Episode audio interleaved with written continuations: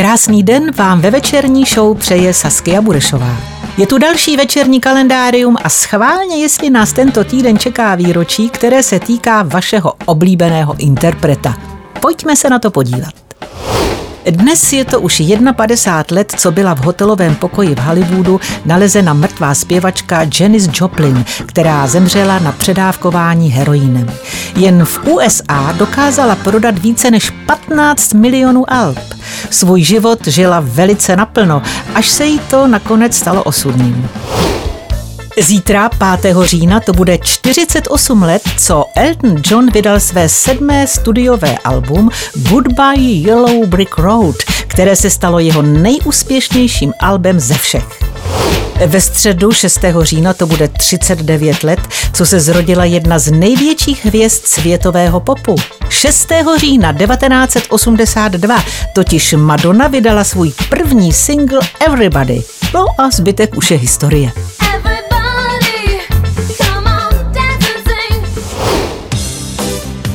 Ve středu to bude taky rok, co jedna velká hvězda vyhasla. 6. října 2020 do hudebního nebe odešel Eddie Van Halen. Tak ať je mu země lehká. Nebylo by to večerní kalendárium, aby nezazněly skandály spojené s drogami. 7. října to v minulosti odnesli hned tři hudebníci. 7. října 1982 byl zadržení drog odsouzen Jimmy Page ze skupiny Led Zeppelin. 7. října 2002 byl za drogy zadržen pro změnu Boy George. Vtipné je, že původně volal policii do svého bytu, protože ho vykradli.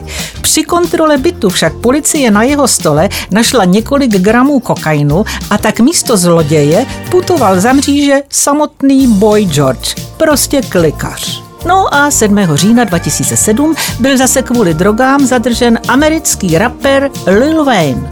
Tak schválně koho zatknout tento čtvrtek.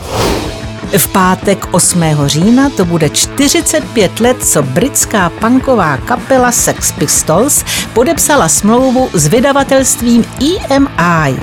Tenhle kšeft tím ale dlouho nevydržel.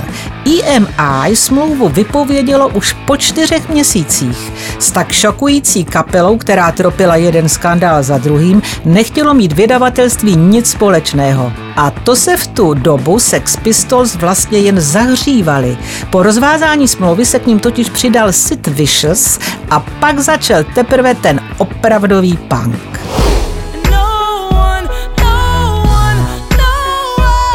Sobotu 9. října to bude 14 let, co americká zpěvačka Alicia Keys vydala své třetí album S.I.M., na kterém se objevil například hit No One. Alicia Keys ještě následně obdržela cenu Grammy za nejlepší R&B vystoupení. Ve stejné datum před 13 lety se vytáhli marketéři hamburgerárny McDonald. V Británii totiž na své plakáty použili fotku slavného brouka Paula McCartneyho, který byl tou dobou už 30 let vegetariánem. McCartney reagoval zhruba následovně.